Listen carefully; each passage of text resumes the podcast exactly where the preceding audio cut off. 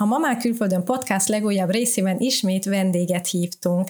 Sziasztok, én Márti vagyok, és Luca mellett a mikrofonok mögött Szonya is velünk van, aki szülésznőnek tanul éppen. A mai adásban pedig a szülés történeteink érzelmi hatásait fogjuk átbeszélni szakértői segítséggel. Bele fogunk menni olyan témákba is, milyen szüléshez van lehetőség különböző országokban, lesz boldog szülés, de lesz olyan is, ami nem úgy sikerült, ahogy terveztük. Ha jelenleg várandós vagy, ez nem biztos, hogy neked való adás, inkább gondold át, mielőtt tovább hallgatod. Sziasztok, én Luca vagyok, igen. Azt tanácsolják, hogy ha már várandós vagy, csak pozitív szülés történetet hallgass meg.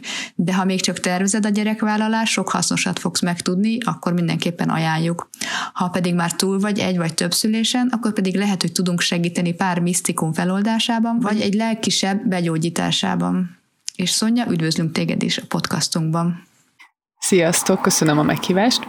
Szonya vagyok, és igen, ahogy mondtátok, szülésznő hallgató, jelenleg harmadéves a Szemelvesz Egyetemen, és ezzel egy időben elkezdtem a bábatanonckodást is egy otthon szülés kísérést vállaló szolgáltatóval. Van három gyerekem, közülük az első kórházban született, már majdnem tíz évvel ezelőtt, és a másik egy gyerekem pedig otthon az első gyerekem születése meghatározó volt így az anyává válásomban, meg a, a hivatásom alakulásában, ugyanis medencevégi fekvéssel volt így a 35-36. hét környékén, és végül nem is fordult meg, mire megkezdődött a születése, és abban a szerencsés élményben volt részem, hogy lehetősége volt így, így is megszületni a természetes úton.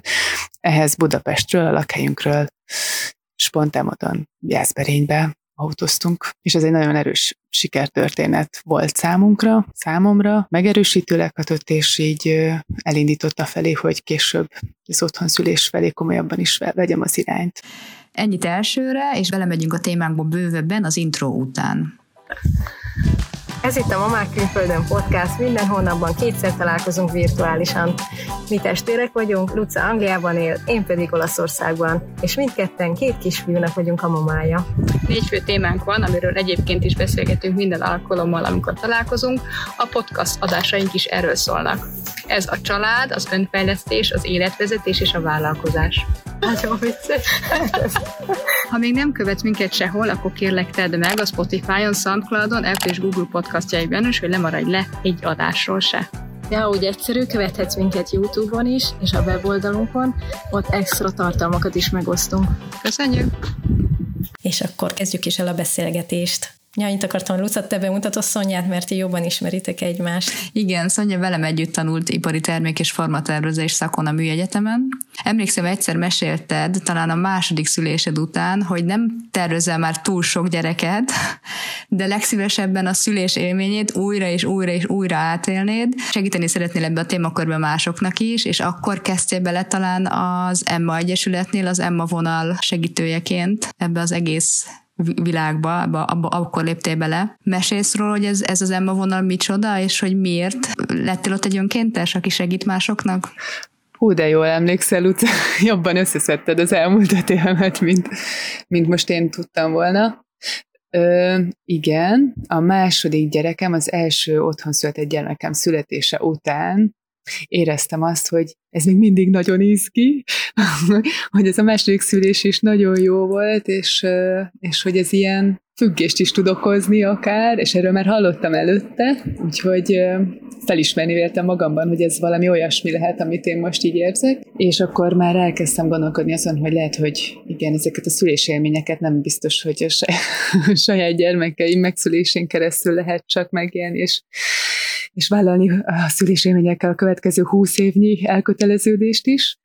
Úgyhogy már akkor éreztem azt, hogy így a, hát a női erők, a női körök, nem tudom, hogy fogalmazom, hogy ne hangozik túl misztikusan, de szóval, hogy így a, a nőiség felé akartam venni az irányt, és már mondtad ezt a közös BM-is múltunkat, abban amúgy sem merítkeztem bele a diplomaszerzés óta, úgyhogy igazából nem volt sok feladni valóm addig sem a karrierembe. És igen, első lépés az, amikor én már ismertem az Emma Egyesületet, ez egy civil szervezet, ami a nők szülésélményei körüli gondjaikkal, gyakorlatilag egy ilyen közös, kimondatlan teherrel foglalkozik, illetve hogy ezek így kimondva lehessenek, és, és ne mindenki úgy élje meg a saját nehézségeit, hogy eh, ezzel csak neki van küzdeni valója, és, és hogy valami nála nincsen rendben, hanem lehetősége legyen a nőknek felfedezni azt, hogy ez ilyen közös sors valahol hogy mindenkinek a nehézsége és az örömei azok jó értelemben közösek, és hogy együtt sokkal könnyebb őket megélni.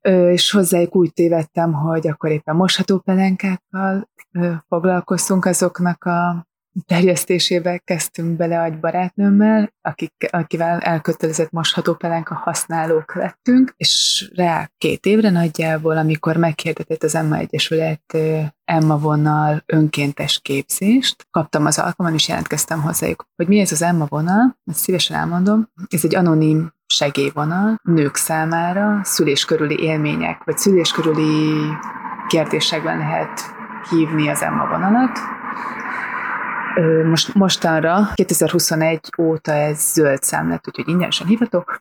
Szóval, hogy minden, ami szüléssel kapcsolatos, gyerekvállalással kapcsolatos kérdés, probléma merül fel a nőkben, a, azzal így kereshetik az Emma vonal önkénteseit, illetve az Emma vonalat, ha fölhívják, akkor egy önkéntes fogja várni a hívásukat, és ez egy nem szakmai beszélgetés biztosít számukra, hanem egy értő, empatizáló és sorstársi beszélgetés egy olyan önkéntes, egy olyan nővel, aki szintén átélt csomó mindent a várandósággal, az anyává párkapcsolati megpróbáltatásokkal kapcsolatosan, szóval, hogy így aki így tudja nagyjából, hogy mivel küzd az, aki telefonál, illetve fogja tudni ö, megfelelő szakemberhez irányítani, ha arra lesz szükség. Na, és te ebbe az Emma vonalban egy ilyen önkéntes lettél.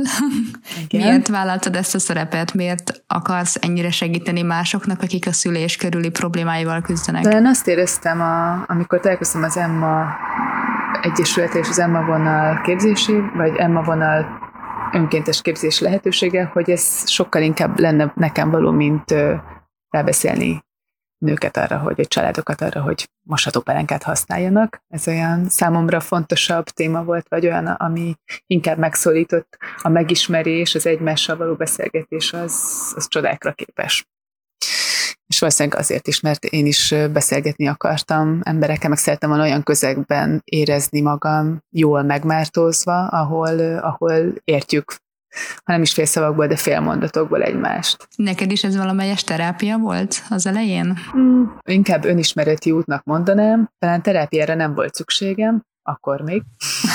úgy gondoltam, hogy, úgy gondoltam, hogy inkább ez egy ilyen lehetőség arra, hogy ha már így felnőtt koromra, meg egy gyermekes anya létemre, vagy egy gyermekes anyai koromra már eljutottam oda, hogy érdekel a női sorsközösség, ez a, hát talán úgy hogy ez a női szubkultúra, most anélkül, hogy túlságosan egy feminista irányt vennék, de hogy ez a női szubkultúra, ez igazán így elkezdett vonzani, hogy ez inkább egy ilyen továbbmenés volt az úton, hogy akkor jó ismerjem meg a többieket is, és rajtuk keresztül magamat is, hogy én így hol tartok, vagy hol vagyok, és mit tudunk kezdeni egymással, és mire, mi, miért jó nekünk, hogyha együtt vagyunk nőkkel. Erről a Emma vonalról egyébként Magyarországon minden nő tud, vagy ez ilyen, tehát hogy mi ismert? Mindenki tud róla? Mert én például Olaszországban nem tudom, hogy létezik ilyen, de lehet, hogy létezik, csak nem tudok róla. Csak gyanítom, hogy nem mindenki tudja. Én ugye már most már négy éve biztosan tudok az Emma vonalról, úgyhogy számomra egy eléggé alapvetés, és megmondom őszintén nem szoktam erről így minden szembejövő nőnek beszélni csak úgy, tehát hogy nem terjesztem úgy, mint annól mondjuk a mosható pelenka használatot, de, de azért gyanítom, hogy nem minden nő ismeri, mert nem mindig ég a vonal vagy gyakran nem ég a vonal. Azt azért hozzáteszem, hogy én amikor most, most rákerestem, közben beszéltünk, azt írtam be a Google-ba, hogy szülés utáni lelki problémák, az első találat az az Emma Egyesület. Tehát aki azért erre keres, azért az megtalálja, szerintem csak nem biztos, hogy keresnek rá, mert nem, szerintem inkább a fő probléma az, hogy a, amit ők éreznek, nem érzik úgy, hogy probléma. Igen, nem biztos, hogy tudják, hogy egyáltalán, hogy létezik. Vagy, vagy az, hogy amit ők kérdezek, nem gondolják, hogy ez annyira általános jelenség volna, vagy hogy annyira sokak előfordul, hogy erre vannak emberek, nők, szervezetek, akik konkrétan ö, figyelnek rájuk, és hogy azért jöttek létre, azért dolgoznak, hogy, hogy ezekkel, a, hogy ilyen, ilyesmi problémákkal megtalálják őket, és lehessen, lehessen hova fordulni. Van, aki szégyeli és egyébként a, a történetét, mondjuk a szülés történetét?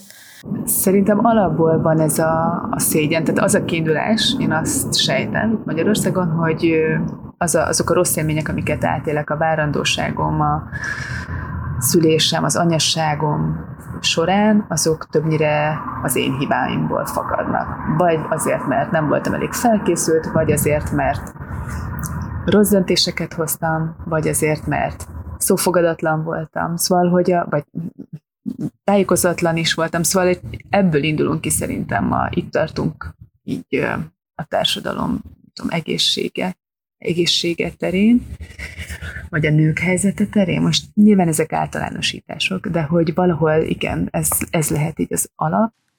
Márta, neked az első szülésed ugye nem úgy alakult, mint ahogy tervezted, és neked ott szükséged volt a lelki traumáid feldolgozásában. De akkor kihez fordultál? Jó kérdés.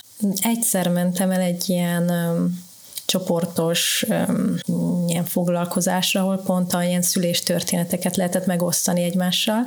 Én azt azért nem gondolom, hogy ez, ez nekem olyan nagyon terápiás volt ez az ülés, de egyébként elmeséltem, és egyébként sírtam is, mert én az első, talán e, egy első évben, tehát szülés utáni egy első évben én ha szóba jött az, az, az a szülés, tehát az én szülésem, vagy úgy hogy a szülés téma, akkor én az, az így kb. sírhatnékom támadt. És aztán ez, ez, ez, ez sikerült egyébként így feldolgozni, ez szerintem egyrészt az idő is, másrészt mondjuk a második szülés is segített ebben, de én mondjuk a második várandóságom alatt jártam pszichológushoz, tehát talán az is tehát ilyen összetettebb több oldalról. És egyébként meg minél többet beszéltem róla, egyre inkább így így sikerült feldolgoznom. Most akkor elmeséled röviden? Ez egy ilyen császáros történet. Igen. Nekem, hát én abszolút egy, ez egy olyan szülés történet, ami nem úgy alakult, ahogy terveztem, ahogy halljátok. Én abszolút egy ilyen természetes, minél természetesebb szülésre vágytam, mondjuk kórházban, tehát ez volt a tervem. Ehelyett végülis a várandóságom minden rendben volt, és a 38. héten, tehát majdnem a végén minden elkezdett viszketni, vagyis főleg a talpam meg a kezem, inkább ezt mondanám, és én az egy éjszaka nem aludtam semmit, és másnap bementünk a kórházba, és mond, közölték velem, hogy ez kolesztáz, ilyen terhességi kolesztáz, epepangás, és, és hogy akkor haza sem megyek, de ez nekem így ez semmiből, tehát így nagyon megijedtem, és hogy majd be lesz indítva a szülés, mert hogy ezt akkor ez, ez a ez a tehát ezt szokták ilyenkor mindig, hogy nem lehet végig a terminus végéig hordani. Szóval így kezdett egy ilyen nagy ijedelemmel, így a, a szülés előtti pár nap. Aztán csak, hogy így rövidre fogja a lényeg, hogy amikor bekerültem a kórházba, akkor nekem mondták, hogy fejvégű, és hogy minden rendben van, és akkor pár nap múlva be fogják indítani a szülést. Üm, aztán így elküldtek egyszer egy kontrollra, hogy megnézzék a májamat, és akkor kiderült, hogy mégiscsak farfekvéses most ezt én máig nem tudom, hogy, hogy ott fordult-e meg, vagy ők tévedtek először, nem tudom. A lényeg, hogy ott farfekvéses lett, és, és akkor megpróbálták befordítani a dégót, de nem sikerült. Aztán elfolyt a magzatvíz, és végül sürgősségi császár lett belőle. Én, én mondom azt, hogy nagyon meg voltam ijedve, nem voltam felkészülve erre. Egyetlen erre a lehetőségre, hogy császár is lehet. Tehát én teljesen kiszűrtem ezt magam, hogy ezt én ezt császárt nem akarok. Tehát én emlékszem, amikor hozták a papírt, hogy írjam alá, hogy császáros szülés, hogy beleegyezek-e, én azt sírva írtam alá, és mondtam is a nővéreknek, hogy soha nem gondoltam, hogy ezt a papírt valaha is alá fogom írni. Nekem egyébként ebből az egészből a legnagyobb tanulnivalom az volt, hogy szerettem volna kontrollálni az eseményeket, de ugye egy szülés az nem olyan, hogy mindent tudsz kontrollálni, ez nem csak rajtam múlik, ez sok mindenem múlik, és, és hogy el kellett fogadnom, hogy, hogy az, ami van, amit, tehát, hogy bízni a legjobban. Ezt, ezt elfogadni nekem baromi nehéz volt. Én nagyon sokáig utána kérdezgettem magamból, hogy hol hibáztam, tehát hogy hol, hol, hol lehetett volna valahogy máshogy alakítani a dolgokat, hogy mit kellett volna máshogy csinálnom, szóval ez, ezen kattogtam azért így utána. Aztán így szép rendben el tudtam fogadni, és, és akkor a második várandosságommat már teljesen más, máshogy álltam hozzá egyébként. Sokkal nyitottabban. Tehát az első az abszolút, hogy természetes, tehát hogy csak ez, semmi más. A másodiknál ugye benne volt, hogy mi van, ha megint lesz terhességi kolesztázisom, és lett is. De jól értem, bocsánat, hogy közbevágok, Márti, Jól Igen. értem, hogy végül is nem a kolesztázisod miatt lett császáros nem. a szülés, hanem a faros, Igen. farfekvéses, mert Igen. Na. Tehát amúgy beindított szülés lett volna. De elindult magától? Elindult magától végül is, igen. Tehát ennek örülök, de hát Ja, csak annyi, hogy hát megpróbáltak megfordítani, szóval voltak az vizsgálatok, ki tudja, hogy uh-huh. az mhm. is azért így beleszól, de hát nem, nem tudom, nem, soha nem fogom megtudni. Hát, olyan érdekes ez, hogy így az ijedelmet ugye a, a kolesztázis adta, vagy okozta, és aztán ami miatt meg császár lett, az meg egy farfekvéses magzatfekvés, ami ugye attól lesz császár, hogyha egy utána olvasunk, akkor ez hamar kiderül a szakirodalomból, hogyha az orvosi tím nem kellően felkészült arra, hogy farkos babát is világra segítsen természetes úton. Szóval, hogyha nincs kompetenciája ebben, ha nincs elég rutinja, akkor, akkor valóban nem annyira biztonságos hüvely úton hagyni megszületni a farfekvéses babát, mint császározni, mert császározni meg ugye az tényleg alap szülészorvosi uh-huh. kompetenciának számít. Nekem elszomorító volt, amikor ezt így tudatosítottam magamban, hogy ezen múlik, ez érdekes volt, hogy utólag visszagondolva arra gondoltam, hogy hú, hát az mégsem lett volna annyira rossz az a beindított szülés. Nem tudtam, hogy ennél még rosszabb is jöhet, tehát igen, talán egy rosszabb. Hát most én ezt úgy fogtam fel akkor, hogy igen. És egyébként a... maga a császármetszés, az milyen volt? Ar- arról így van emléked? Persze, persze. Vagy volt? Igen, igen, hát ilyen epidurális volt, tehát én ébren voltam közben, a, tehát maga a, a műtét az, az, az már ilyen megkönnyebbülés volt, szóval, hogy nem, nem, nem volt fájdalma, meg sem, de azért volt megkönnyebbülés, mert én kaptam katétert előtte, tehát még a, a, az epidurális érzéstenítés előtt, és ez nekem tehát borzasztóan fájt. Tehát én mondtam, hogy ez, most ez hogy, ez mikor kezdődik a szület, tehát hogy ezt nem bírom ki, és akkor mondták, hogy de hogy nem, hogy meg fogod szokni, és mondtam, hát ez biztos, hogy nem. Tehát aztán utólag olvastam, hogy valamikor ezt már epidurális érzéstelenítés után adják be a katétert, szóval nem tudom, de nekem az nagyon szörnyű volt, és hát a, a, utána már szülés közben nem, nem éreztem semmi kellemetlent, és pillanatok alatt megszületett Diego, és akkor odahozták az arcomhoz. Egyébként kértem a, az altató orvost is, hogy végigmesélje, hogy mi történik, úgyhogy a lehetőségek, lehetőségekhez képest jól alakult, nekem ez a lelki, lelki mm, ilyen ijegység és, és hirtelen, és nem voltam rá felkészülve, ez nagyon rossz volt, és utólag el is gondolkoztam rajta, hogy nem lenne jobb, ha tudtam volna, hogy van ilyen, tehát hogy, hogy amilyen jártam szülés felkészítettem folyamra, de hogy jó, hát császár, hogy a tervezed, de hogy a sürgősségi császárom nem nagyon volt szó. Most nem tudom, ez jó vagy nem jó, hogy mit gondolsz erről Szonya, de most így visszagondolva, tehát én lehet, hogy jobb lett volna, így belerakom a tarsai, hogy ez is van.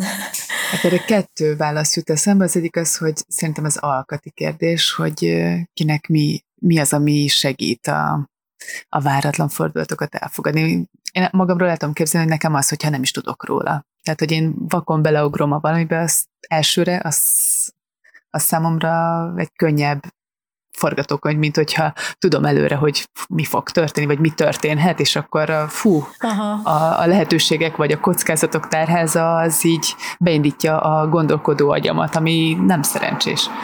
A másik válaszom, szintén saját ilyen tapasztalat, ez meg az, hogy az első várandóságom során, amikor már fontolgattam egyébként az otthonszülést, meg elindultam abba az irányba, akkor egy barát találkoztam, így nem is tudom, csak, csak így a várandosság kapcsán, és neki addigra már volt egy fia, és beszélgettem neki erről, a, vagy beszéltem neki erről a tervemről, hogy otthon szülni, meg minden, és akkor ő így éles látással így azt reagálta, hogy azért tök jó az, hogyha, hogyha egy nyitottak maradunk, vagy nyitott tudok én maradni arra, hogy, hogy így hogy és hol történjen a szülés, csak hogy ne emeljek olyan elvárásokat mag, vagy igen, hogy ne legyenek olyan elvárásaim, amikhez képest mondjuk tudok úgy csalódni, hogy attól így bepánikolok pont így, amit te mondasz, hogy amitől így, amitől így belemegyek egy ilyen rossz érzelmi spirálba.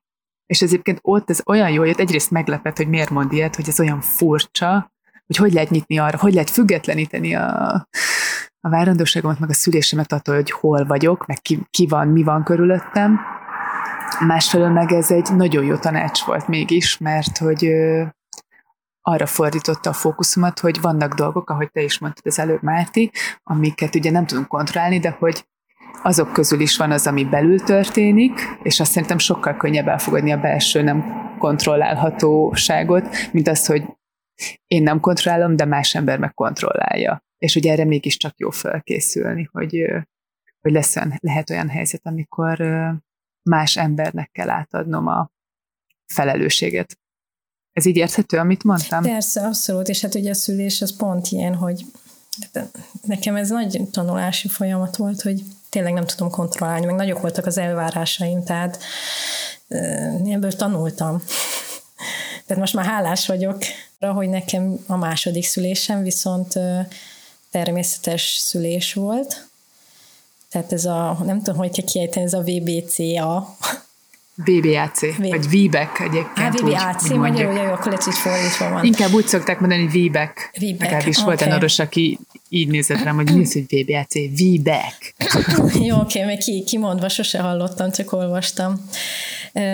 Szóval a második várandóságom alatt már máshogy készültem, sokkal nyitottabban és kevesebb elvárással, és ahogy mondtam előbb, hogy pszichológushoz is jártam közbe, szintén ugyanaz a forgatókönyvvel indult, tehát, hogy várandosság minden rendben volt, pont ugyanazon napon elkezdett viszketni a talpam és a kezem, tehát mentem a vérvételre, és akkor megjött az eredmény, hogy magasak a májértékeim, és emlékszem, hogy így otthon voltam diego és így teljes jó.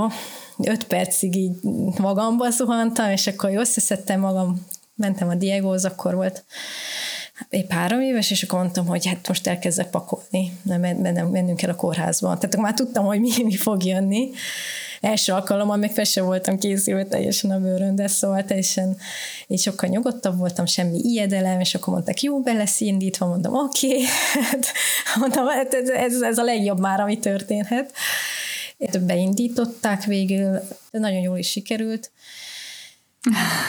De amit, hogy tényleg nagyon gyorsan minden működött a dolog, mert közben rihozgattak a többi, többi, többiek, hogy ezért nem mindig sikerül, és akkor ez így elhúzódik az egészen nálam minden spontánul, nagyon flottul ment ez egy nagyon jó élmény volt, annak ellenére, hogy ugye kórházban és beindított szülés, de emlékszem, hogy kaptam az oxitocin, meg így nevetgéltünk az ugóval, és mindig kérdezték a szülésznek, na most már érzed, vagy érzed a, a fájdalmakat? Nem, és akkor így egyszer csak bum, így beindult, de így az egész ilyen, persze a fájdalom meg volt meg minden, de hogy egy jó élmény volt, érdekes, hogy annak ellenére, hogy első alkalommal meg teljesen ellenkeztem és más hozzáállással már ez így máshogy alakult. Meg hogy támogató közeg is volt, tehát így ezért így abszolút nagyon biztattak. Meg szerintem én hozzátenném azt, hogy nekem azt mondtad annak idején, hogy, hogy, hogy nagyon szeretnéd így átélni, hogy hüvei szülés ja, legyen. Igen, igen, jó, és ezért, mivel, hogy ez, ez azt jelenti, hogy ez most hüvei szülés lesz, ezért szerintem itt megnyugodtál, hogy, hogy át fogod élni. És innentől fogva végül is mindegy, hogy hogy, de át fogod élni. Igen, igen, tehát hogy annyira vágytam rá, hogy én is részese lehessek ennek, a, ennek az élménynek, vagy csoda mindenképpen a szülés, de hát így ezért így teljesebb. És meg hát biztattak tényleg, emlékszem, hogy a szülésznők is mondták, hogy hát nagyon látszik rajtad, hogy tényleg szülni akarsz. Tehát így nagyon dicsértek, és nagyon látták, hogy nagyon eltökélt vagyok, és úgyhogy ez így jól alakult. Olaszul mit mondanak a a mély összehúzódásokra? Kontrakciót, vagy van valami olasz szó? Kontrakcióne. Aha. Igen, igen. Nem fájások. Ez ugye összehúzódást jelent, hogyha magyarul lefordítjuk. Csak azért, mert hogy a magyar nyelven a fájdalom az alapvetően nem egy pozitív szó, és hogy a kontrakció aznak meg nincs egy ilyen előjele, hogy az egy jó dolog vagy rossz dolog, az egy fizikai jelenség, hogy összehúzódnak az izmok.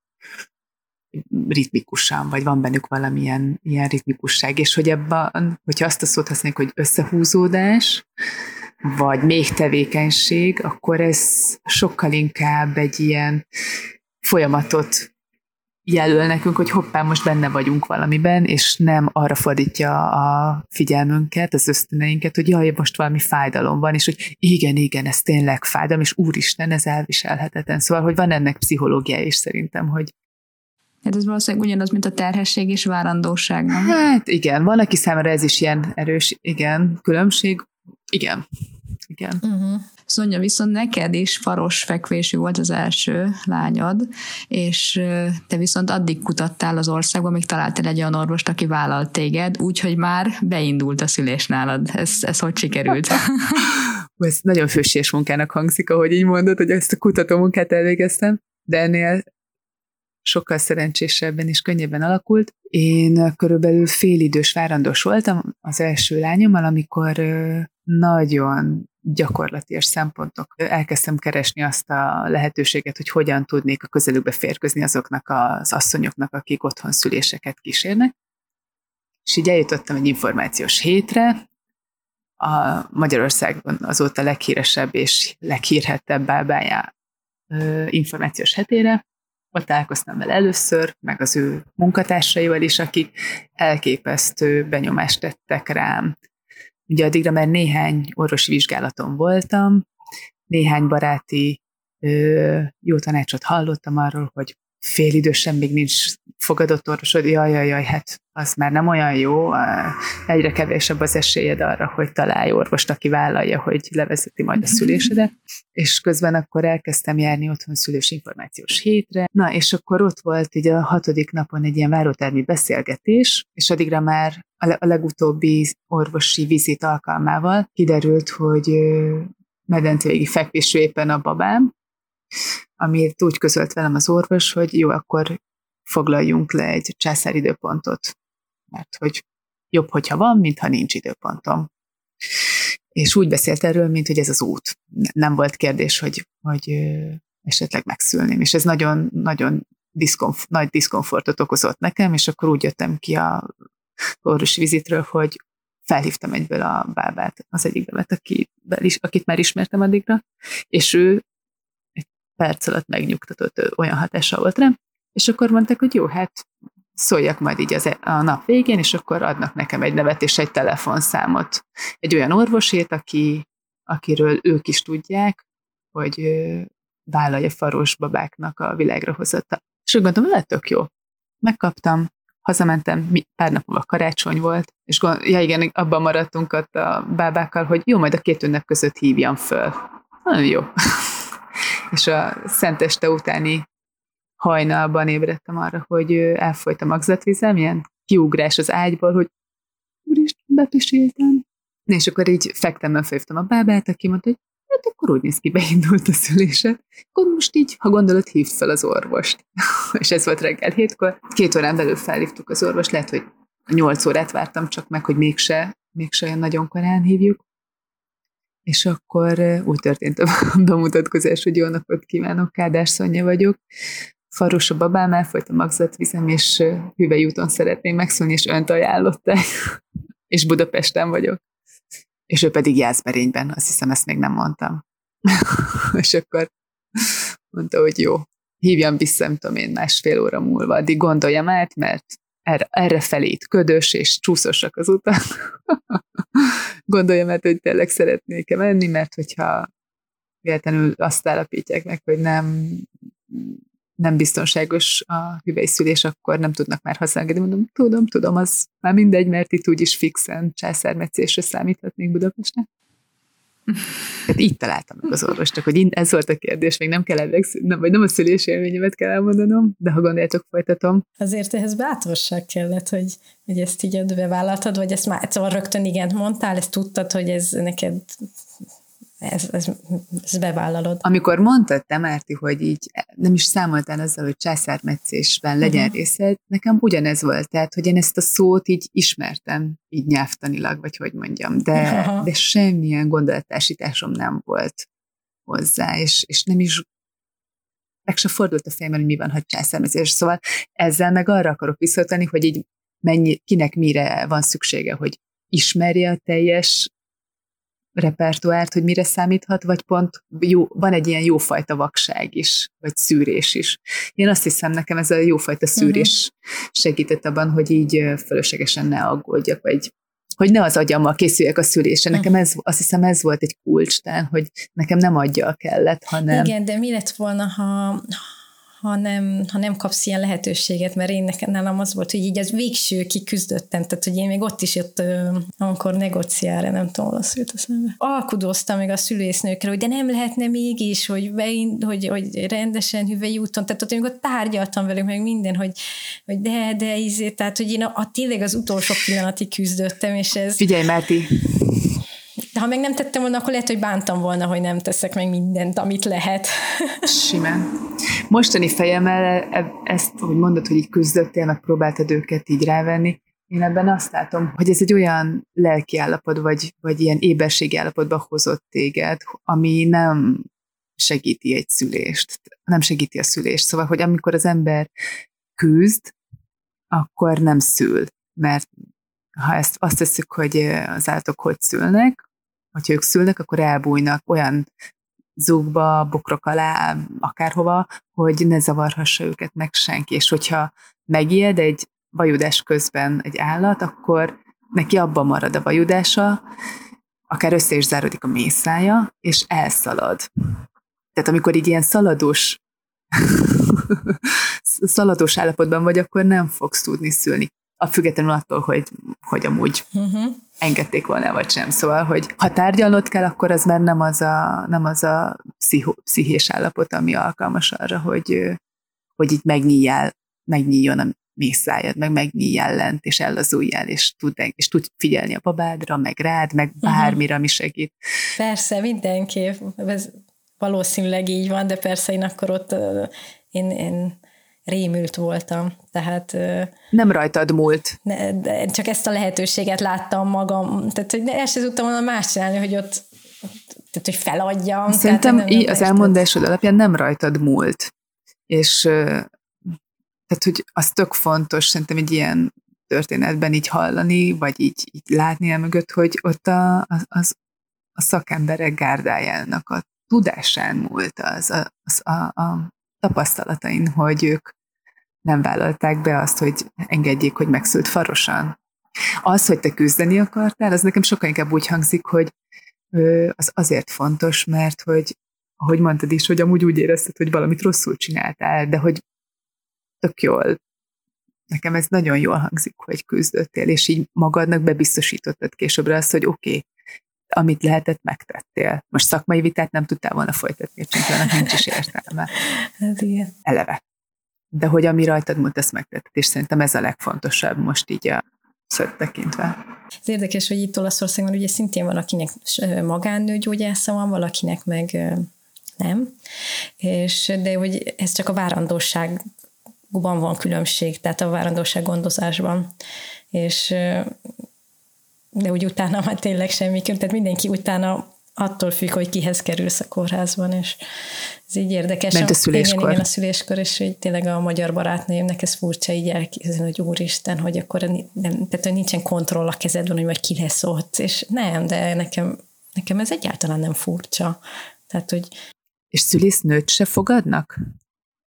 Tehát, hogy aki ott van a szülésnél, mondjuk Olaszországban, az az mindig az ügyeletes. Tehát akkor is a te magánnőgyógyászhoz jár. is? Persze, mindenki ügyeletes. Mi, amikor mondom nekik, hogy Magyarországon a, a nőgyógy, tehát hogy az ő vezeti le a szülést, akkor így nem értik, hogy, hogy de miért, vagy hogy. Igen, hát ehhez képest egyébként Németországban ugyan, hogy a tehát a nőjászod az a várandós gondozód is egyben, de nagyon ritka az, hogy az pont egy szülőorvos is legyen. Tehát az mindig egy választott kórház, viszont azt tudni kell, hogy szülészorvos, hogy Münchenben például van egy ilyen nagyon-nagyon preferált elit szülőház, vagy kórház, igazából kórház, ahova úgy tudsz bekerülni, ha a fogantatás pillanatában körülbelül szólsz, hogy szülni fogsz. De tényleg. Ez olyan, mint az óvoda helyzet, Ez az óvoda helyzet Angliában. Angliában? Angliában, igen. és én, én nem oda mentem, mert én később jelentkeztem, tehát nekem ez még nem volt abban a pillanatban akkor a szemem előtt, hogy most melyik kórházba akarok szülni, és amúgy jó élményem volt. Angliában viszont az az nagyon érdekes, hogy az első, a várandóságod első három hónapá, hónapjában senki nem néz meg. Van egy pozitív teszted, oké, okay, majd három hónap múlva jelentkez, és akkor megnézünk. Tehát mm-hmm. addig senki. Tehát addig csak te tudod. Ja, de nálunk is nagyon-nagyon kevés a, a vizsgálat, és, és igazából nem is nőgyógyász követi a várandóságot, ha nincsen semmi komplikáció, akkor egy kicsit, várja, hogy nevezik ezt? Egy... Tudom, a védőnő, védőnő, nem? Igen, a igen. védőnő, hát a, de igen, ő vezeti az egész váron, ő figyeli a várandóságot, és igazából talán egy ultrahang van, most már nagyon lecsökkentették. Persze, aki magánúton mehetsz többre, de itt nagyon minimális, és, és ez is furcsa sok mindenkinek Magyarországon. Igen, ugyanez van Angliában is. A, ezzel az első három hónappal kapcsolatban annyit gondoltam mondani, hogy Magyarországon ugye a protokoll, illetve, az mondjam, a szófogadó várandós nőtől elvárt menet az az, hogy ő már a 6 hetes ultrahangot csináltat. Tehát van egy pozitív tesztje, aztán nem egy 6 hetes korig, hogy a szülészorvos, illetve a nőgyógyász megállapítsa a terhesség korát. Ez, Mert, ez minél, Németországban is ez van egyébként. Minél korábbi a várandóság, annál pont, általában annál pontosabban lehet megállapítani, hogy milyen korú ez az egy, amit akartam mondani, a másik meg, hogy ugyanakkor, ha valaki otthon szülést tervez, akkor például a szempont, hogy van egy olyan kikötés is a várandós gondozásban Magyarországon, hogy 13. betöltött hét előtt, hogyha nem lát a nőgyógyászét a szülészorvos a kismamát, akkor az gondozatlan várandóságnak minősíthető, és ezzel már kizáródik az otthon szülés lehetőségéből. És, és ez most nálam még a harmadik okay. verendőségomnál hmm. is ki, kicentiztem ezt a dolgot, mert 12 hetes, nem tudom, 6 napos koromban jutottam el szülésznő, a szülésznőgyógyászhoz, és előtte két nappal vettem észre, hogy van ez a kikötés, úgyhogy na, csak mondom, hogy ilyen finomságok is vannak. Aha. És akkor térjünk is át egy picit, picit az otthonszülés témára. Ugye neked a második két gyermeked már otthon született. Igen. És nekem az első otthonszülésed az nagyon meghatározó élmény volt, mert a te, te elmesélésedből hallottam először egy otthonszülés történetet. Uh-huh. Mondjam el hát, most. El, elmesélsz belőle pár, pár részt, igen. Ö, persze, szívesen. Ha szeretnéd a, megosztani. A második várandóságomnál, mert Igazából nem az volt a kérdés, hogy kórházban szeretnék-e szülni, vagy otthon, hanem az, hogy kivel szeretnék otthon szülni. Szóval ott egyel előrébb tartottam már a kiindulási pontnál, mint a, mint a legelső várandóságomkor, és igazából szerintem az egész második várandóságom során, ha egyszer, ha történt ilyen nőgyógyászati vizsgálat, ilyen, ilyen hüvei vizsgálat, ugye? Várja, bocsánat, itt hozzáfűznék valamit. Hüvei vizsgálat Angliában abszolút nincs. Egyáltalán. Az egész várandóság alatt. Ja, pont erre gondoltam, hogy, hogy most ide bemondanám azt is, hogy na a harmadik várandóságom során még a bugyit se kellett egyszer se levennem szóval senki előtt, szóval, hogy tehát, hogy, és ezt így nem is szoktam feltétlenül nagyon hangoztatni, csak nyilván ilyen biztonságos körülben, mert... Nyugi, ez a podcast nem, nem kerül ki a világba. Tudom, igen, igen, ezért merem itt elmondani, hogy is sötét van, meg hárman vagyunk csak hogy, de például harmad, a, egy pillanatra még a harmadik várandóságomról, hogy akkor például terhességi tesztet sem csináltam. Tudtam, mm. hogy megfogant a babám, és igazából ezt a testérzetet úgy élveztem, ki, és ki akartam minél tovább élvezni, hogy így figyeljem a jeleit, és ne befolyásoljon semmilyen külső teszt. Hm. És hasonló szellemiségben, tehát ugye az egész kilenc hónap is. Azt hiszem reggel már éreztem, hogy valami más ebben a napban, mint eddig volt, mikor lefektettük a nagyobbik most a, a, a lányunkat aludni, addigra már így teljesen kimerültem, kieltem a fészekrakóösztönömet, átpakoltam a pianinót az asztal helyére, az asztalt a pianinó helyére, kitakarítottam négy kézláb minden, és éreztem, hogy most így egy fürdőre van szükségem, és akkor befeküdtem egy kád forró vízbe, behújtam a szem, és egyszer csak tudatosult bennem, hogy de jó ég, ha most szülés lesz, akkor nekem most sürgesen aludnom kell, mert álmos és fáradt vagyok. És akkor bejött a Viktor, és megkérdezte, hogy akkor ő mit csináljon. Kávét ugyan, vagy aludjon? És mondta neki, hogy aludjál mindenképp azonnal. Ilyen gyors talpalóban aludj egy nagyot. Gondoltam egy picit, most így alszom, és egy pillanatra nem bírtam nyugton feküdni. És azt tudtam, hogy, hogy szólnom kéne a bábámnak, hogy hogy állok, mert és nem bírtam felhívni, sehogy sem.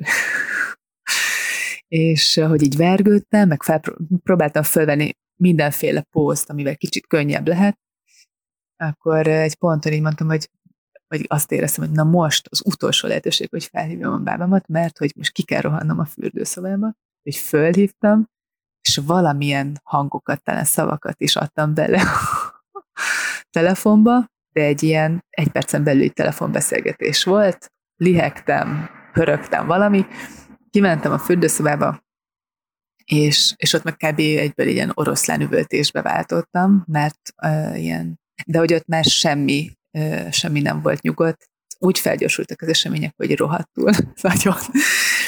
és néhány oroszlán üvöltés után, így az oroszlán üvöltés közben így mondtam, hogy Ján! Nem akarom ennél hangosabban mondani, de hogy azt éreztem, hogy konkrétan így egy hatalmas golyó így töri át a gátamat, és oda tettem a kezem, és így éreztem, hogy de jó ég, ez tényleg ő, és akkor oda szaladt a Viktor, megjelent a, a, a, a színen, és mondta, hogy mit csináljak, mit csináljak? Nem tudom, a Viktor hangját így kb. ismertitek, hogy egy viszonylag mély, és akkor ilyen ilyen madárcsicserkő hangon, így a, a, a, a ijedelemtől, így, mit csinálj, mit csinálj, csak fogd, fogd! és, és kicsusszant a kezei közé, de hogy tehát ezt a fajta állati állapotot én magamban egyáltalán nem ismertem korábbról, tehát hogy így egyrészt, hogy ilyen hangok léteznek bennem, fel tudnak bennem tenni, és hogy ilyen erők így át tudnak, át tudnak törni a testemen és hogy ez normális mindeközben. De hogy ez már a második szülésed volt, tehát az első szülésed, nem tapasztaltad meg ezt a, állati ösztönt? Nem. Az is elég ösztönösen zajlódna, de ez, tehát gondolj bele a körülményekbe is, hogy ott vagyok a saját fürdőszobámban, a WC-m is a kádam fölött között, és egyedül is vagyok, bár engem ez nem izgatott. Én nagyon élveztem ezt az intimitását ennek az egész szülésnek, szóval azt arra is el kell tűnöm, hogy nekem a szülés az intim. Nem volt szükségem se bábára, senkire, hát a Viktorra volt azért szükségem, mert hogy üvöltöttem, hogy jön, és hogy meg kell, el kell kapni. és hogy jött, és hát gyorsan le húzta magáról a pólót, és így abba kapta el a, a maját, illetve akkor még nem tudtuk, hogy ki ő, de abba kapta el a babát. És így ennyi, és ahogy ki, kicsusszant a bokája is, vagy a lá, sarka is a, a belőlem, így megszűnt ez az állapot, és így lihegtem még három nagyot, tudjátok, mint egy ilyen komoly fizikai munka után, vagy sport teljesítmény után, és akkor így, jó, jó, mindjárt, mindjárt. és akkor felhívta a bábát újra, hogy megszületett a baba, azt hiszem, mit csináljunk? És akkor mondták, hogy lélegzik? Felség? Igen. Jó, akkor mindjárt jövök, mindjárt ott vagyok, és akkor végül talán hát ilyen 25 perccel később megérkezett a baba, én addigra elhelyezkedtem a kádban, leültem így a sarkamra, kezembe vettem a babámat, és így volt, el voltam, ez február vége volt egyébként. És így jó, én, én innen el sem mozdulok, megvárom, hogy megérkezzen, és majd elmondja, hogy mit csináljak, vagy mit csináljuk. És a Viktor közben föl suvickolt az egész fürdőszobát, nem kellett. És hogy ez egy ilyen jó állapot. Ja igen, szóval hogy a körülmények, hogy, hogy ott vagyok a saját fürdőszobámban, jól vagyok, nincs hiányérzetem, nincs félelem, de egyébként Na hát, ahogy, ahogy történnie kell, szerencsére, hogy Viktor, Viktor sem az a pánikolós fajta, amikor kell beleáll a dolgokba, Szóval ehhez képest a második otthon szülésed mennyire ért váratlanul? Most ez egy picit úgy tűnt, hogy otthon szülést tervezszél, de mégse készültél fel rá annyira. Az els, most a, az első otthon szülésemre mondod ezt, hogy nem készültem fel annyira? Hát, hogy meglepetésként ért Abszolút nem, nem, abszolút nem értem így, a do- nem így éltem meg, inkább az, hogy így nem kellett semmit tennem értem. Most így ezt utólag mondom, nem tudom, hogy vissza kéne nagyon másznom abba az időszakba, de hogy nekem nem voltak ilyen bizonytalanságaim, hogy hogy lesz, mint, mint lesz. A Márti szülés élményerehez kapcsolódóan annyit azért megígyeznék, hogy ezt a fajta nyitottságot, hogy fölkészülni minden más eshetőségre is, ezt, ezt igyekeztem tartani. És ezt egyébként úgy is fogalmaznám meg, hogy nem is a nyitottság, hanem az alázat ugye az iránt, hogy nem tudom kontrollálni ezt a dolgot, és igazából nem egy kontrollálható dolog egészséges esetben. Szóval én ezzel az alázattal igyekeztem a szülésem felé, a szülésemre készülni, a második és a harmadik esetben is egyébként, szóval ez például nekem egy nagy személyiségfejlődési lépés, hogy ezt a, ezt a szót így ismerem, és, és elkezdem így gyakorolni is. Úgyhogy nem éreztem, hogy váratlanul, inkább azt éreztem, hogy hát erről szól a szülés, és hogy ja, hogy csak ennyi. Tehát, hogy ez a folyamat, ez, ez így nem igényel semmit. Most nyilván a saját élményről beszélek, nem arról, hogy vannak sokkal kacifántosabb szülés. Akkor máshogy teszem fel a kérdés, hogy mi az, amit változtattál a második otthonszülésed, egyben harmadik saját szülésed kor? Lakást. Elköltöztünk közben. Meg mert addigra szülésznő hallgató voltam. Na és ez lett volna utána a kérdésem, hogy most, hogy már ö, szakmailag is tudod, hogy pontosan mikor mi történik, mit csinálnál most máshogy, vagy mi az, amit ez befolyásol? Mm, ja, ezt nem tudom megválaszolni, Luce. A, tehát, hogy ahhoz, hogy erre így használható választ tudjak, vagy vállalható választ tudjak mondani, ahhoz így ebben a helyzetben kéne lenni, mert, mert különben csak ilyen rizsa legalábbis nem, nem érzem azt, hogy itt tudok erre válaszolni. Uh-huh.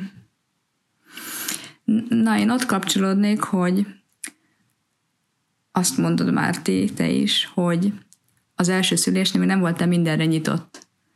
És nekem pont ez Nekem ugye van egy alapbetegségem, ami miatt én nekem nem engedett se az otthonszülés, se, se, se szülőházban szülés, se semmilyen más módon, csak kórházban.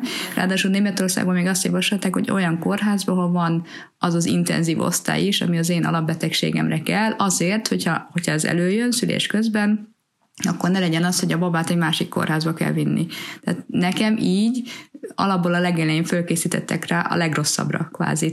Az első szülésem amúgy összességében nem volt jó élmény, ott nem, részleteket kihagyva annyiról volt szó, hogy elfolyt a magzatvíz hajnalban, és fölhívtuk a kiválasztott kórházat, ahol közölték, hogy hát most nincs hely.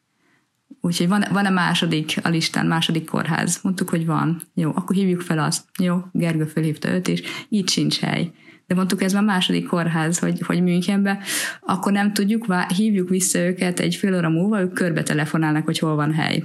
Oké. Okay. Ugye én, én nekem elfolyt a magzatvíz, folyik folyamatosan, sőt erre a hír, hírre ugye be is zöldült, ami azt jelenti, hogy a stresszt értem, a más stressz érte a babát is, úgyhogy hát eléggé izgultunk már, és akkor visszahívtak egy fél óra múlva, hogy hát sehol nincs hely, de ha gondoljuk, akkor jöjjünk be, és akkor majd meglátjuk, mi lesz. Hát tudom, hát így neki indulni, hát nagyon jó lesz. Akkor hát jöttek, összepakoltunk, elindultunk, um, közben még hatszor folyt, tehát egy nadrágcsere egy csomószor, mire beértünk a kórházi várószobába, mert hogy nem volt szabad ágy. Én is úgy mentem be, mint hogy ott többen mások is, hogy már valami miatt ott kellett lenni, de még nem indult be a vajudás nálam se, nem voltak fájdalmaim, de a víz az folyamatosan szivárgott le és folyt ki, és hát elég megalázó volt, hogy ülök ott a, a váróterembe, ahol a nadrágom már teljesen át ez már a harmadik, nem tudok már mit fölvenni, és nem engednek be az ajtón belülre, ahol legalább van egy WC, vagy, vagy szóval, hogy le lehet tudnak fektetni, vagy leültetni rendesen. És akkor e, nagy nehezen belgettek, megvizsgáltak, Mondtak, hát jó, elfolyt a magzatvíz, de nincs fájás, semmi, nincs uh, szabad ágyunk, nincs szabad vajudó szobánk. Uh, egyébként emiatt engem a rögtön egy szülőszobába vizsgáltak meg, és mondták, hogy hát hazangedni nem engedhetnek, mert elfolyt a magzatvíz, úgyhogy hát a kórház területén sétáljak, mert ugye a mozgás az jót tesz.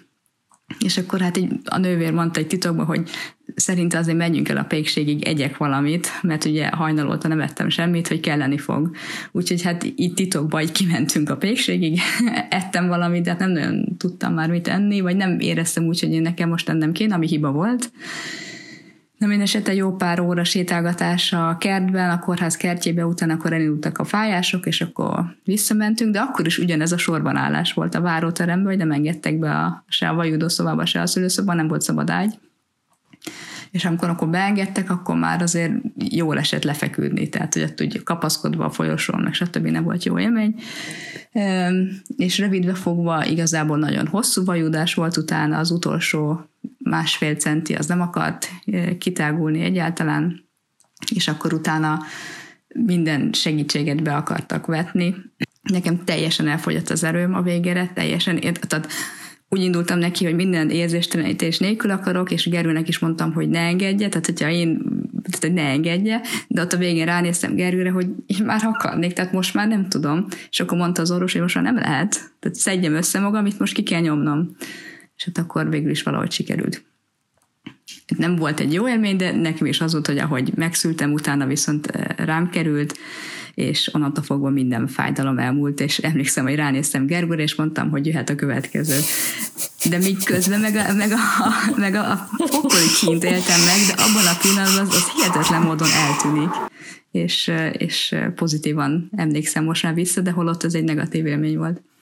Mikor beszélgettünk is, hallottad az, az otthonszülés történetemet?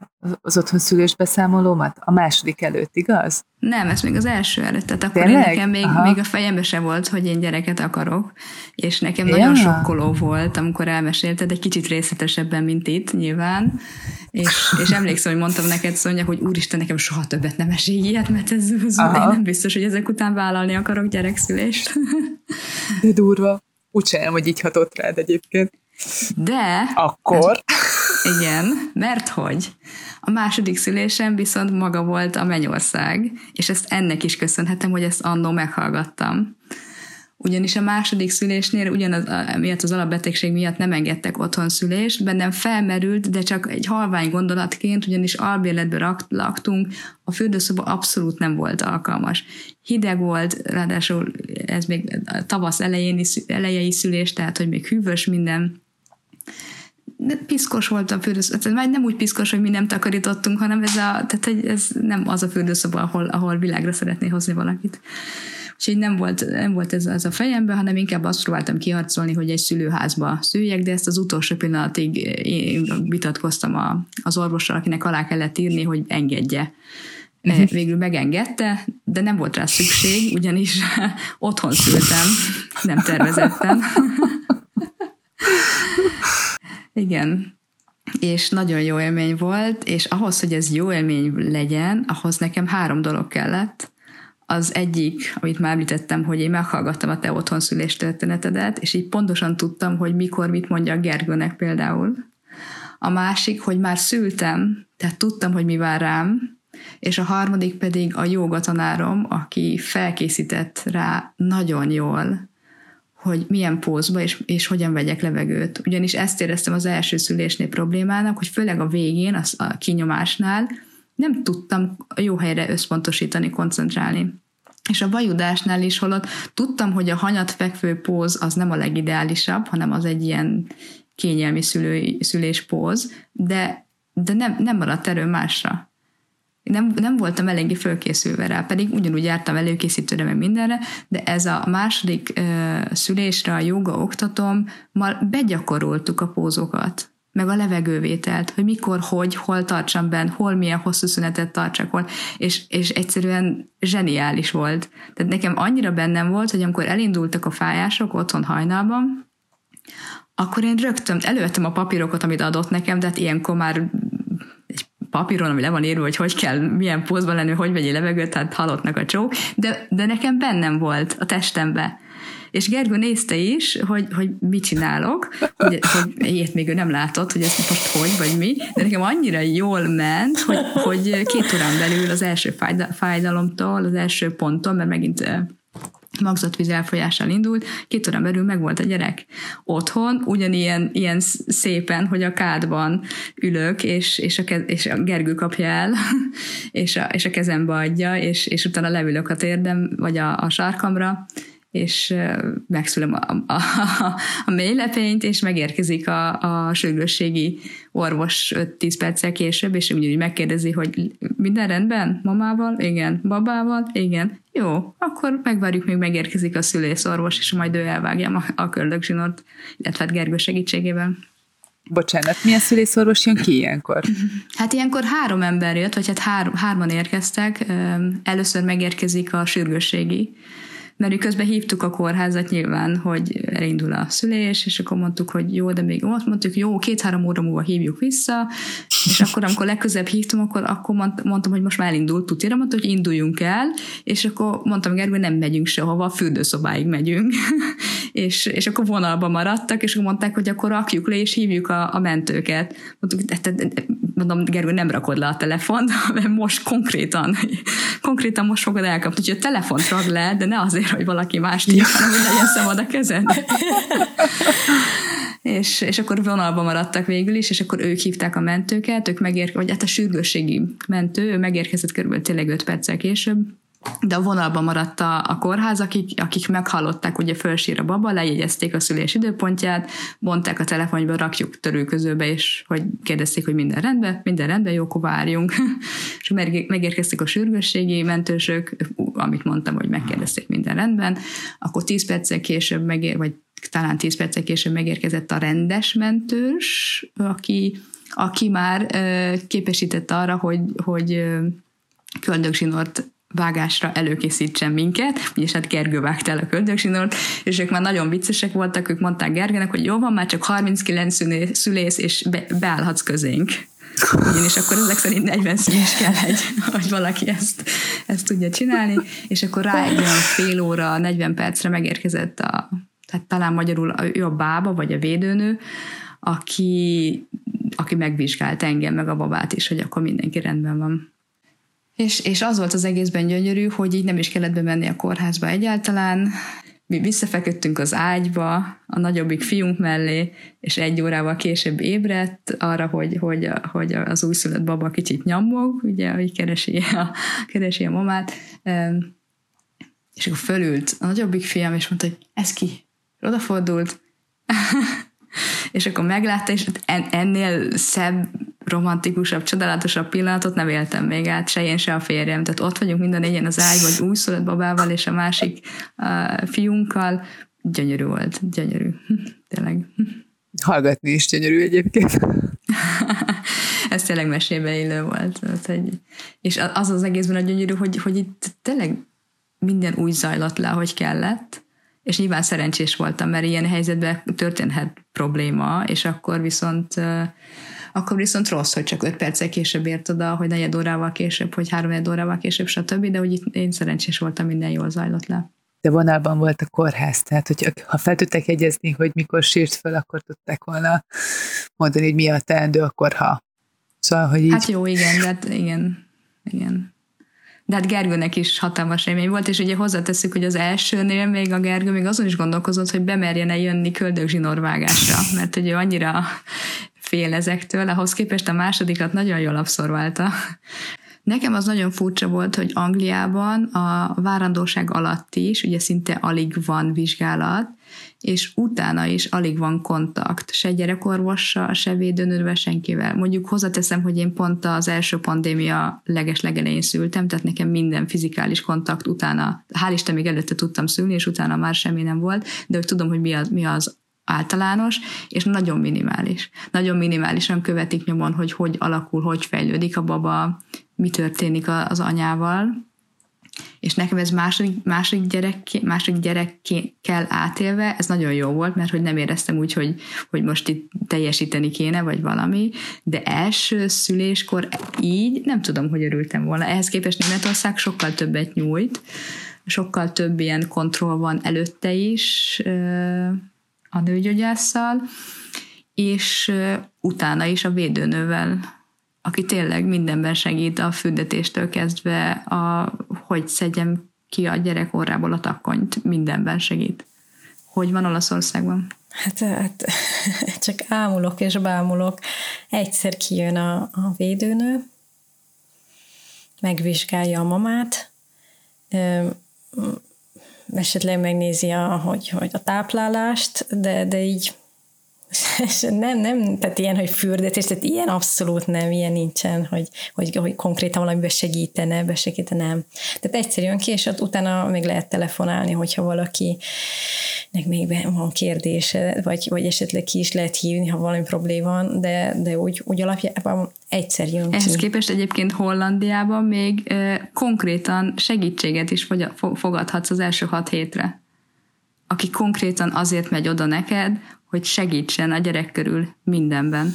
Ja, ez érdekes, mert nekem ugye a védőnővel szinte semmilyen kapcsolaton nem alakult ki. Mondjuk jártam a, a szülés felkészítő tanfolyamra, tehát ugyanaz a védőnő jött ki, úgyhogy valamennyire azért ismertem, tehát, hogy, uh-huh. de, de nem, nem volt egy ilyen, ilyen kapcsolat, amit sokszor hallok magyarországi barátnőimtől, hogy, hogy ezért így megbeszélik a dolgokat, ami nem feltétlenül pozitív mindig ez a kapcsolat. tehát legalább nem, nekem nem volt semmilyen első babánál lehet, hogy jó lett volna, a második nem, meg annyira rutinos vagy, hogy így emlékszem, hogy kijött a védőn, és így látta, hogy így mindent tudok, hogy kell csinálni, és akkor mondta, hogy hú, hát akkor itt már azt hiszem megyek is, mert minden nagyon, nagyon profin történik. És akkor mi a jelenlegi magyarországi állás, Szonya? Mi a bevett szokás? Hát a magyarországi hungarikum, ugye a védőnői szolgálat. Szóval igazából, mert eleve nem tudom, hogy ti milyen védőnökről beszéltek. szerintem, az, most így az jutott eszem, hogy szerintem külföldön ugyanúgy szülésznők járnak ki a gyermekágyba is, és nem védőnök. Pontosan. ugyanúgy szülésznői képesítésük van. Azt gondolom, hogy akkor így Németországban, Angliába és Olaszországba is talán, hol, és Hollandiába is, azt szinte biztosan mondom. Na mindegy, de hogy ők azok, akik segítenek. De Németországban védőnő, de lehet, hogy Angliában szülész. Nem, nem ezt ja, nem védőnő Olaszországban. Tehát igazad van. Akkor ez szülésznő, ugye? Szülésznő, tehát... Ezek szülésznő végzettséggel rendelkeznek igen. szerintem, az ottani szülésznői kompetenciákra szól, igen. Ez abba a, uh-huh. ez abba a feladatkörbe igen, igen, igen. De egyébként a bábáknak is itt van. A feladatuk az is, hogy korai, nyilván a korai gyermekágyban ott vannak még a, a ugye szülés után pár órával még a, a helyszínen, és aztán egynapos vizitre visszajönnek, meg ötnapos vizitre, és akkor folyamatos, tehát két héten keresztül, de lehet, hogy hat hétig is eltart az az időszak, amikor ö, rendelkezésére állnak a, a megszült nőnek.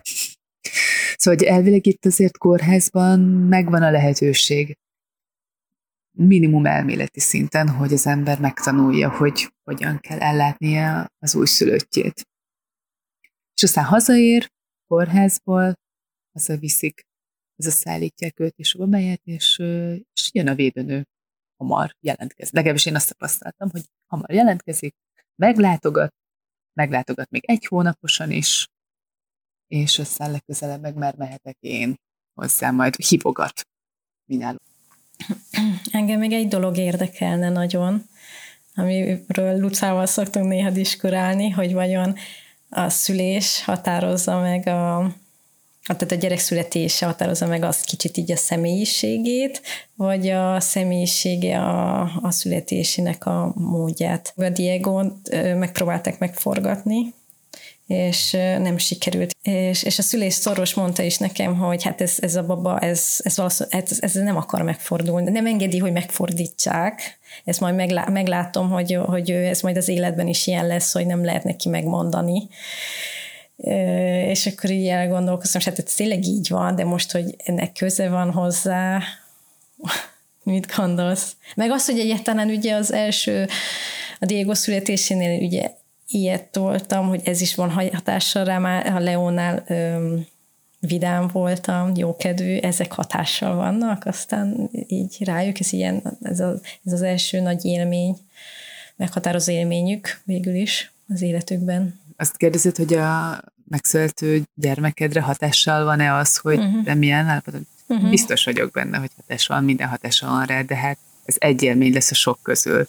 Uh-huh. Ez a szülés elmúlik, másnap az ő születése is így megtörténik, és utána a következő nap is hatással lesz rám, meg a következő hónap és év is, és minden. Szóval, hogy azt gondolom, hogy nagyon fontos az, hogy hogyan születik egy ember a világra. Ez egy ilyen, egy ilyen hype-nak érzem, hogy már úgy beszélnek gyakran a szülésről, hogy rajtad múlik, hogy milyen, vagy hogy ezzel predestinálod a gyerekedet valamire, meg hogy nem véletlen, hogy nem fordult meg. Én inkább azt gondolom, hogy ilyen káros városi legendákká válnak. Szájról szájra terjednek, olyan könnyű mindent rá, rá olvasni a nőre, nem? Te túlságosan stresszes voltál, ezért nem tudtál szülni, de hogy egy nő nem így önmagában van vajudáskor, szüléskor a világban, hanem ott van körülött egy csomó ember, aki nek valami miatt valamilyen felelőssége van az iránt, hogy minden rendben legyen, és ezért nagyon sok mindenre képes, csak hogy ne legyen utána neki szakembernek, ne lehessen jogilag baja.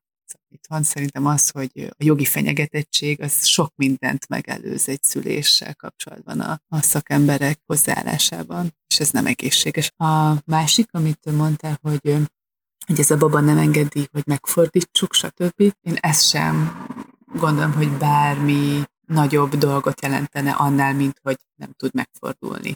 Mert mondhatnánk azt is, hogy az anatómiád nem hagyja őt megfordulni. A köldögzsinór hossza és elhelyezkedése nem hagyja őt megfordulni.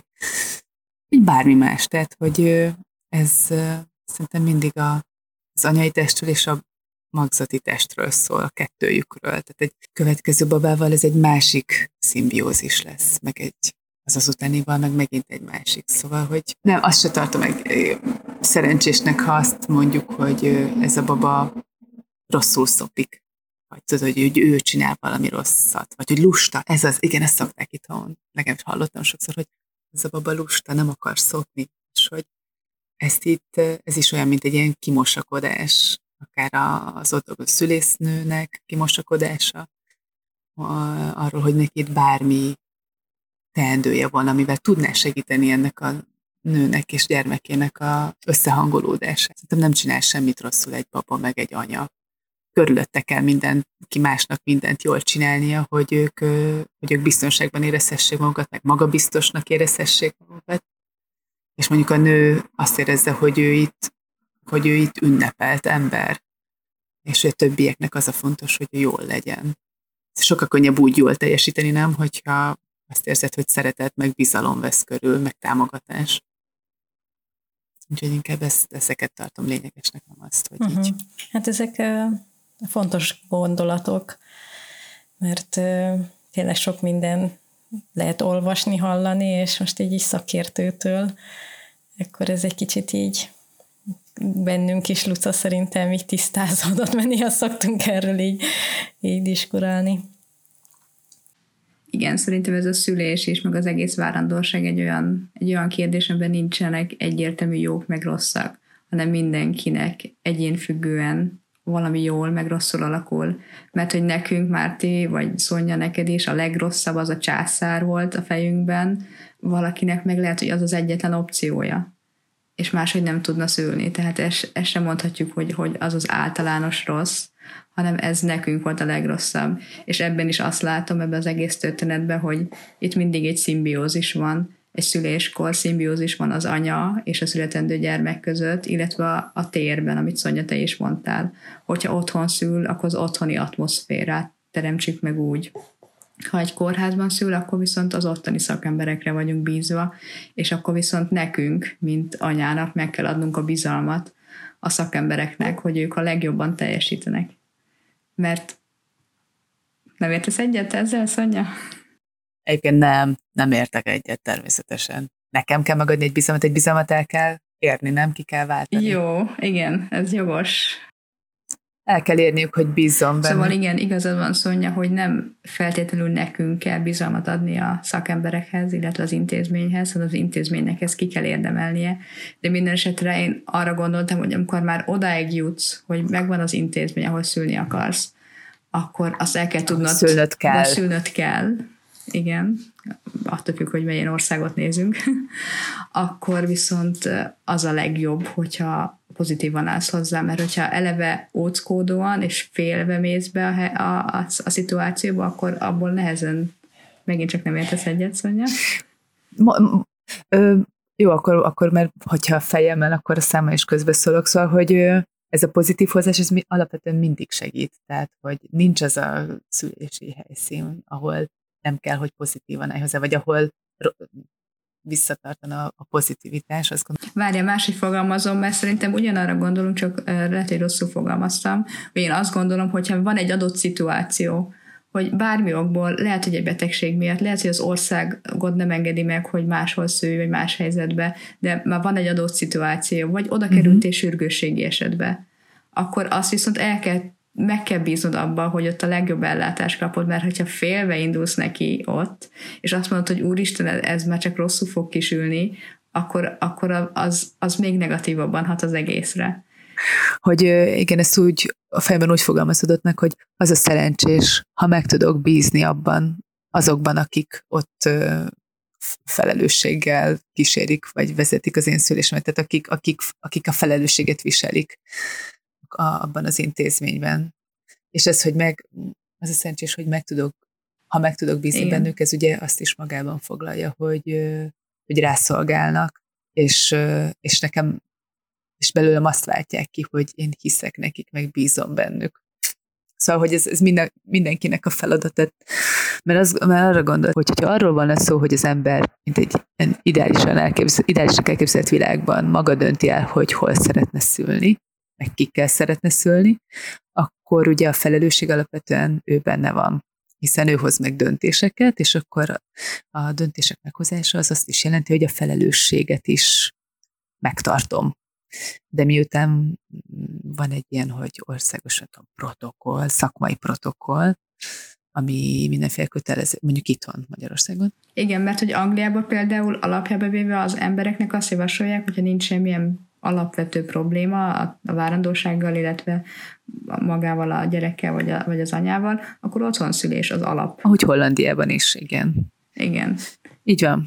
És hogyha viszont ezt a felelősséget, meg döntési helyzetet, ezt átadjuk más embernek, szak, szakmabelinek, akkor már egy olyan helyzet alakul ki, amiben a másik ember fog dönteni én velem kapcsolatban, meg a gyermekemmel, szülésemmel kapcsolatban, vagyis akkor ez akkor fog tudni jól működni, hogyha működik az ehhez szükséges bizalom, és működik egy olyan párbeszéd, amiben én is, meg az a szülészorvos is, vagy szülésznő is tudunk figyelni egymásra. Most nyilván főleg rám, mert hogy én szülök, tehát hogy legyen annyira jó pszichológus is közben, hogy, hogy így tudja, hogy milyen hangnemben érdemes velem beszélni ahhoz, hogy az legyen, amiben ő komfortosan tud dolgozni. Igen, igen. Na hát igen, tehát azt akarom igazából kihozni, hogy itt is, hogy mi most otthon szültünk, már a második, meg te már a harmadik gyereket is, és mi ezt, ezt egy jó élménynek éltük meg, ez nem biztos, hogy mindenkinek jó élmény lesz.